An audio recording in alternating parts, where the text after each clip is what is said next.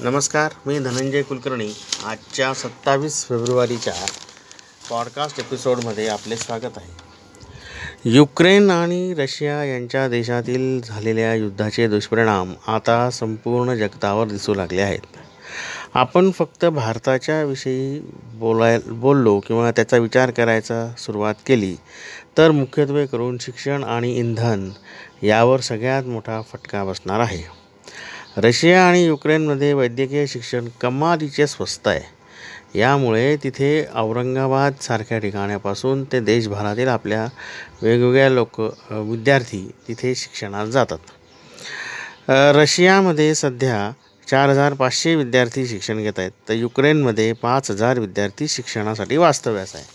आता ही संख्या रोडावू शकते व काही लोक परत मायभूमीत येऊन येऊ शकतात. आणि आता पुन्हा नव्याने तिथे जाण्यासाठी थोडासा अटकाव होऊ शकतो. आता दुसरं क्षेत्र जे आहे ते इंधन क्षेत्र आहे. या इंधन क्षेत्रात आपण विचार केला तर रशियाकडून आपण भा गरजेनुसार पन्नास टक्के पेट्रोलियम पदार्थ खरेदी करत असतो. सन दोन हजार वीस दोन हजार एकवीस या कोविडच्या काळात देखील आर्थिक वर्षात भारताने रशियाकडून साडेपाच अब्ज डॉलर किमतीच्या पेट्रोलियम पदार्थांची आयात केली होती.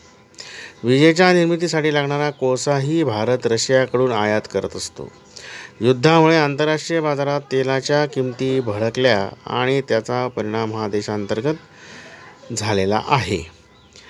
पाच राज्यातील निवडणुकांची प्रक्रिया संपली की पेट्रोल आणि डिझेलच्या किमतीत तब्बल वीस रुपयांची वाढ अपेक्षित आहे असे बोलले जात आहे.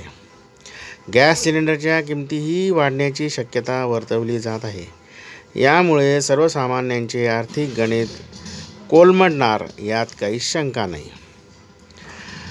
भारत आणि रशिया यांच्या दृढ द्विपक्षीय संबंध आहेत. उभय देशांमध्ये विविध मुद्द्यांवर व्यापारी करामदार आहेत. गरजेच्या एकोणपन्नास टक्के शस्त्रास्त्र खरेदीसुद्धा भारत रशियाकडूनच करत असतो. यामुळे साहजिकच ह्या क्षेत्रातही दुष्परिणाम होईल यात काही शंका नाही.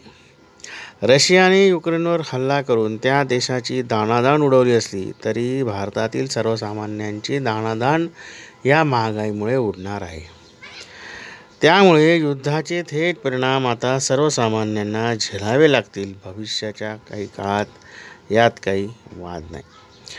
रशिया युक्रेनसाठी जहाज मार्गे होणारी माल वाहतूक देखील आता बंद करण्यात आलेली आहे.